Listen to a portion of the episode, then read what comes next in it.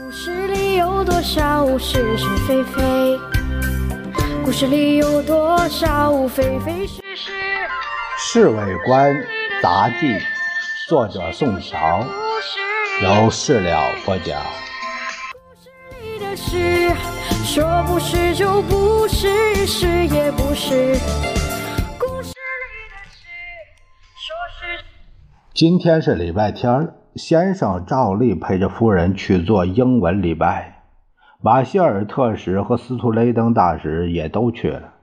那个秃头的外国牧师看到先生和夫人走进礼堂，连忙跑到门口表示欢迎。他随即把他们一直带到第一排的座位上坐下。我暗自好笑，因为先生根本听不懂英文，坐在第一排更得装出什么都懂的样子。也许为了要讨好这些大人物，这位牧师讲的特别起劲儿，而且不时望着先生的脸。先生频频点头，表示很能欣赏他的讲道。于是，这位牧师干脆来了个疲劳轰炸，讲了近一个钟头的道。我偷偷看先生，他把手掌掩着自己的嘴，好像是要打哈欠。好不容易等这位牧师讲完，会众唱起最后一首赞美诗，先生脸上才露出了笑容。下午，先生刚要午睡，宋子文忽然赶上山来说是有非常重要的事情和先生商量。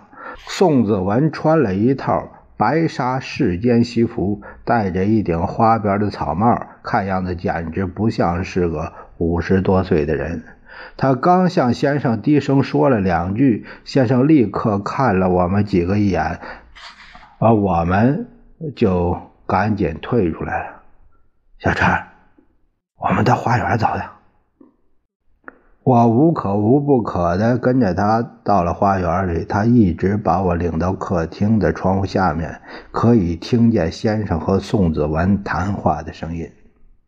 老杨向我做了鬼脸儿，附在我耳边小声说：“小陈，发财机会来了，注意听好了。”主席，我的意思是把美金官价从二二二零提到三三五零，提高了百分之五十，强，太高了，不高不高，就是三三五零。美国人还是吃亏的。我还要再听下去。老杨一把抓住我，拉了我一下。我们到外面谈。我们两个人一直跑到松树林找了一块石头坐下。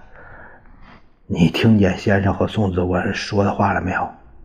他们不是说把美国的官价提到法币的三三五零对一吗？是啊，这样一来比黑市。还高很多呀！你马上打长途电话，电报给十七姨太，叫他尽量收买美金，多多益善。电话怎么说呀？那不漏机密了？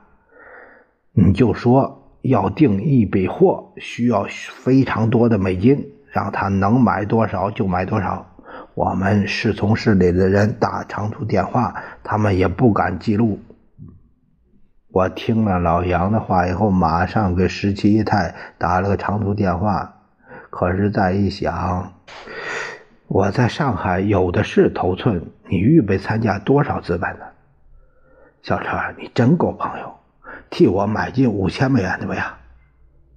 闲话一句为了谨慎起见，我们认为还是。到电话局打长途比较稳妥些。进了长途电话间之后，老杨在门外替我把风，怕万一被人撞见。也是我们运气好，电话接通了。十七姨太恰巧在家。小陈吗？哎，是我，有点急事儿，跟你商量。说呀，什么吞吞吐吐的？快点，我和老杨要订一批货，洋货。你替我多买点美金，进多少，身边多少头寸就买多少。我明白了，放心。我太想你了，能不能在庐山住几天呢？等老樊过几天回重庆，我想法来一趟。别多谈了啊！我要办正事儿啊！他随即挂了电话。怎么样？我就把十七姨太的话一五一十告诉他了。小陈，不是我捧十七姨太，她确实脑筋比你灵活。照她的话听，他已经完全明白怎么回事了。对你的话，我不加评论。我引用了一句报纸上常用的词句，也是疗愈解嘲的意思。小陈，你倒学会了油腔滑调了哈！我们刚走出电报局，迎面碰见小张挽着薛明玉走来。薛明玉啊，就是薛薛宝珠啊。两个人说说笑笑，态度十分亲热。上哪去啊？游泳，我们游泳，你们参加吗？薛宝珠向我们抛了个媚眼儿，不去了，我我我们怕水冷，我都不怕冷，你们男士更不该呀。问题是我们不像薛小姐一样，心里热得很呐。老杨回敬了他一句儿。就是不是也是故事里的事，说不是就不是是。